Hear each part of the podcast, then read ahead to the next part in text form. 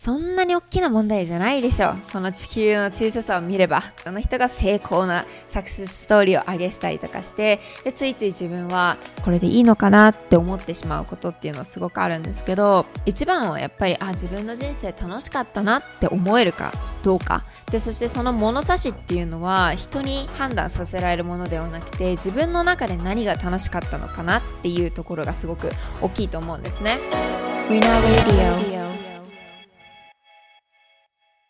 皆さんこんにちは、リナオクマです。今日はリナレイディオポッドキャストの、えー、セルフトークを行っていきたいと思います。今年ですね、今年に入ってからリナレイディオという、まあ、ポッドキャストにいろんなゲストの方をお招きして、それぞれの人生観に触れてみるっていうテーマで、えー、いろんな方にお話を伺ってきたんですけど、たまにはね、自分、私だけのセルフトークの時間があってもいいのかなと思ったので、今回はリナレイディオ、大熊里奈がお話をしていきたいと思います。で、このポッドキャストは YouTube と Spotify にリナレイディオで検索していただけると、いろんなエピソードをご視聴いただけるようになっていますので、ぜひ、えー空いた時間、家事の合間や通勤通学の時間にぜひお耳を傾けていただけると嬉しいです。なんかね、 YouTube の動画みたいに、なんか皆さんこんにちは、今日一生懸命トレーニングしていきましょうみたいなハイテンションっていうよりは、どちらかというとちょっとトーンを落とした落ち着いたような感じでお話をしていければと思っているので、まあリラックスしている時などにぜひ聞いていただければと思います。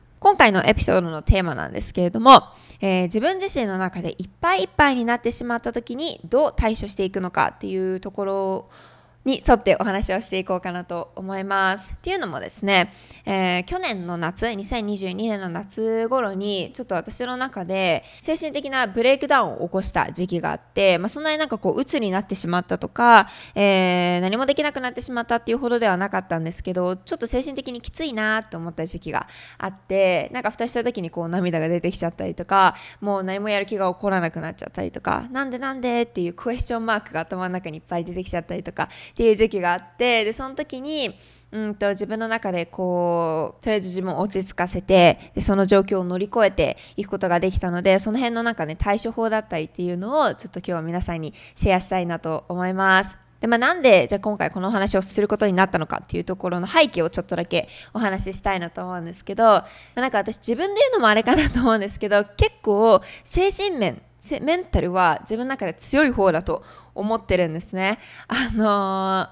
ちっちゃい頃に器械体操をジュニアオリンピック選手としてやっていて、でそれこそ小学校行って帰りに体操の練習ごじかんしてから家に帰るっていうのを、まあ、ほあの毎日収録、えー、続けていたので、ごねんほど幼少期に叩き込まれたこう精神力というかっていうのは今でも残っていて、まあ、ちょっとしたことでもあまりくじけにくかったりとか、こう根性っていうのは結構ある方だなっていうふうに自負をしているんですけれども、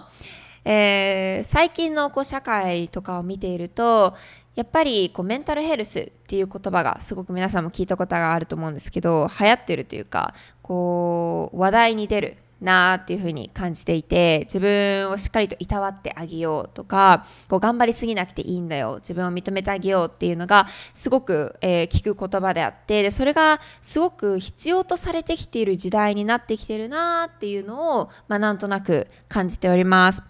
でそれをね、まあ、いろんな理由が背景にはあると思っていて、それこそ教育方針がそもそも昔とちょっと違ってきたりとか、社会全体の中で何が認められて何が認められないのかっていう線引きが曖昧になってきてしまっていたりとか、あとはやっぱり エスエヌエス の普及によっていろんな人の生活、本当のことも嘘のこともまるで本当のことかのように、えー、見えてしまうような媒体っていうのがすごく広がっているので、無意識のうちに自分とその他人だったりとか、自分と何かを比較してしまう、でついついこう虚無感に陥ってしまうっていうのが起こりやすい状況になってきてるなと感じています。でまあ、そういう中でね、やっぱりメンタルヘルスっていう言葉がすごく話題になってきてると思うんですけど、その中で、まあ、私が経験したこと、そして乗り越えていった方法っていうのをご紹介することによって、少しでも同じ状況に今陥ってしまっている人だったりとか、すごいなんか言葉が必要な方に届いて、それが救われることになるのであればいいなと思ったので、今回はいっぱいいっぱいになってしまった時の対処法、私がどうやってちょっと乗り越えていったのかっていうところをご紹介していきたいなと思います。そもそもね、さっきも言ったように去年の夏ちょっと精神的にきついなって思ってしまった時期があったんですけど、まあ、なんでかっていうと一番の理由に仕事が思うようにいかなかった。なのにやることばっかりに追われて、なんか気づいたら夜になってるみたいな日がすごい続いてしまっていたっていうのがあります。まあ、私の今やっている仕事の一つで エスエヌエス 活動っていうのがメインにあるので、皆さんもご存知の通りね、 エスエヌエス ってやっぱりトレンドだったりとかアルゴリズムだったりとか、常に求められるものが変わっていく。でその変わるスピードがめちゃくちゃ速いっていうのが現状です。でその中でじゃあそのスピードについていったりとか、そのスピードのちょっと先を行くためにはやっぱりいろんなアイディアだったりとか、配信のスピードだったりとか、クリエイティビティさだったりとか、オリジナルさだったりとかっていろんな要素が求められてきていて、その中で一生懸命自分の中でいろんなことを試したり実践したりをしていたんですけども、あまり思うように結果が出なくて、でもただただやることだけめちゃくちゃ増えていって、自分何のためにこれやってるんだろう、もうやりたくないなみたいな、なんかこう燃え尽き症候群みたいになってしまった時期がありました。でその時にね、じゃあどうしたかっていうと、まあ、いくつか方法があって、でその時はね、私もどうしたらいいか最初分かんなかったから、いろいろネットで調べたりとか、それこそいろんな エスエヌエス を見たりとかして、みんなこういう時どうしてるんだろうって探してたんですけど、一番にやっぱ出てきたのが深呼吸とか瞑想とか、とりあえず自分の心を落ち着かせて、たくさん綺麗な酸素を吸って、でちょっと自然に触れてみたいにすると心が落ち着いてくるから、そうすると頭の中もすっきりするよみたいなアドバイスが一番多くて、やってみたんですよ私も。でもね、ぶっちゃけ、まあ、もう自分の中でこうもやもやしてるのって、こう体表面のものではなくて内側のもので、ここで頭の中ですごくもやもやしちゃってるので、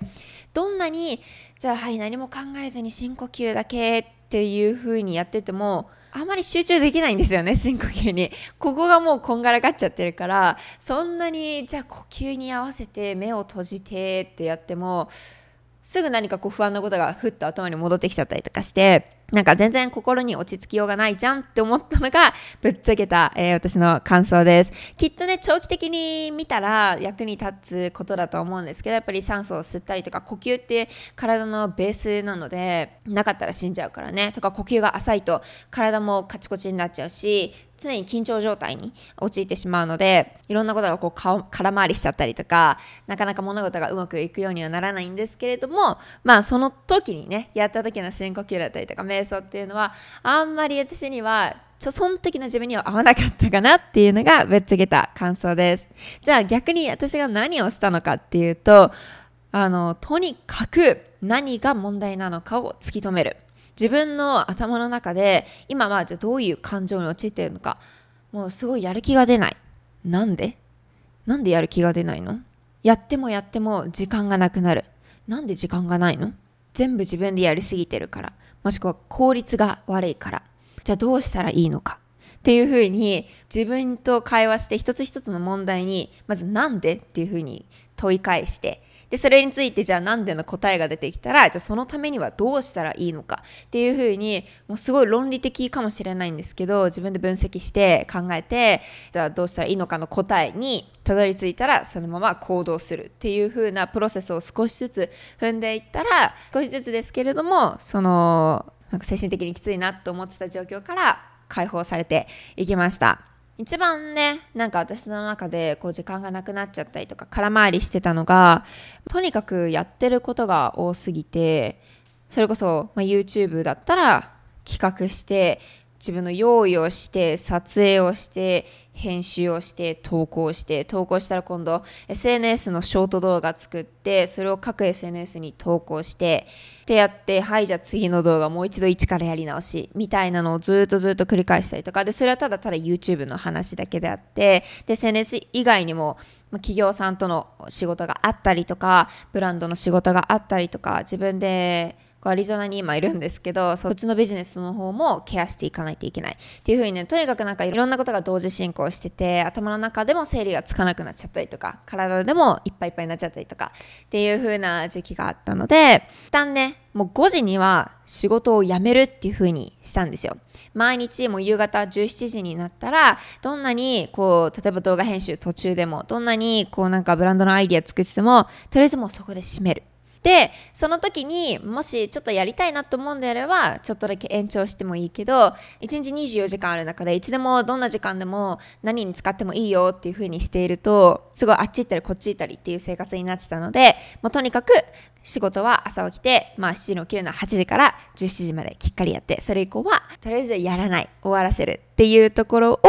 時間で区切ってやるっていう風にしてみました。今の例だと基本は内的原因というか、私自身で起こしている原因で私自身で解決できる問題だったので、まあ、そんなに難しくないケースだったかなとは思うんですけど、まあ、中にはね、こう私だけではどうにもできない問題だったりとかがあって、でなんでなんでどうしたらいいかわからないのって思っても、いや私だけの問題ではないから、他の人間が関わってくる問題だからどうしようもできないんだっていう風なシチュエーションに、えー、陥った時は、まあ、ぶっちゃけね、自分も当事者だけど、そんなに大きな問題じゃないでしょ、この地球の小ささを見ればっていう風な、えー、考え方に変えました。なんかね、動画を見たことある方もいると思うんですけど、地球の大きさっていうのをすごいいろんな惑星とサイズを比べていった動画っていうのがあって、で一番最後はもうユニバース、宇宙になるんですけど、宇宙の広さに比べたら地球なんてこんなちっぽけで、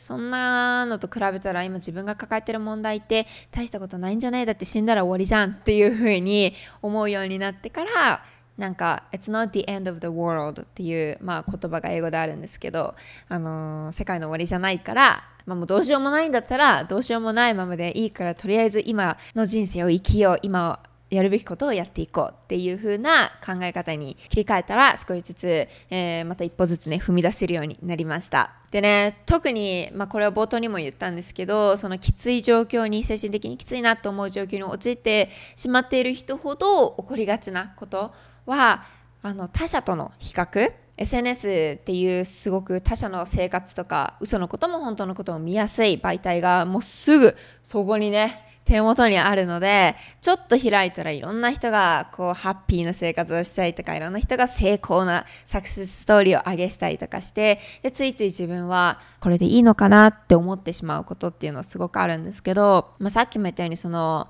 死んだ時にね、どれぐらいのものがじゃあ残るのかって言ったら、一番はやっぱり、あ、自分の人生楽しかったなって思えるかどうかで、そしてその物差しっていうのは人に判断させられるものではなくて、自分の中で何が楽しかったのかなっていうところがすごく大きいと思うんですね。例えば私はうん人前に立つのが結構好きで、こういい意味でね、いろんな注目だったりとかアテンションを浴びて、でそのアテンションに応答するっていう動作だったりとか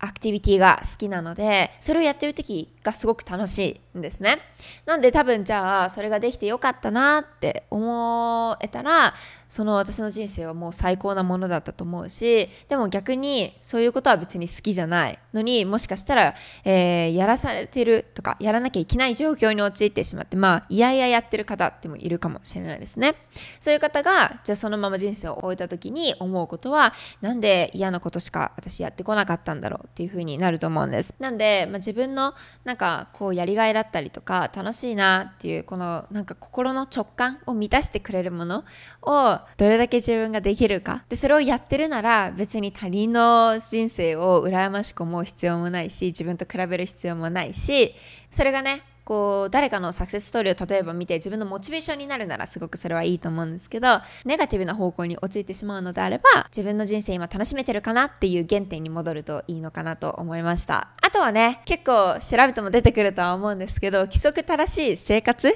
睡眠と食事と、あと簡単なエクササイズっていうのはやっぱり私には欠かせないなっていうふうに思いました。いろんな方も言ってることなので、もう皆さんもご存知だと思うんですけど、やっぱ食べるもの、なんかジャンクフードばっかり食べてると脳の活性化にも影響が出てくるし、体もだらしなくなっていってしまうので、その辺のなんか、まあ、外的なものから唱えるものっていうのは少しずつ取っていくといいかなっていうふうにも感じました。というわけでね、今回はちょっといっぱいいっぱいになってしまった時に、どうやってその状況を乗り越えていったらいいのかっていうのを、私の経験談をもとに語ってみました。ちょっとでもね、えー、参考になって、またいろんな人の、えー、手助けになったらいいなと思い今日はお話をしてみました。もし皆さんの中でなんかこう精神的にいっぱいいっぱいになっちゃった時に、私はこうやって乗り越えていったよとか、私はこういう方法を試してみたよなんていうのがあれば、ぜひコメント欄で教えていただけると嬉しいです。そしてこのポッドキャストリナレイリオでは引き続きちょっと面白い生き方をしている方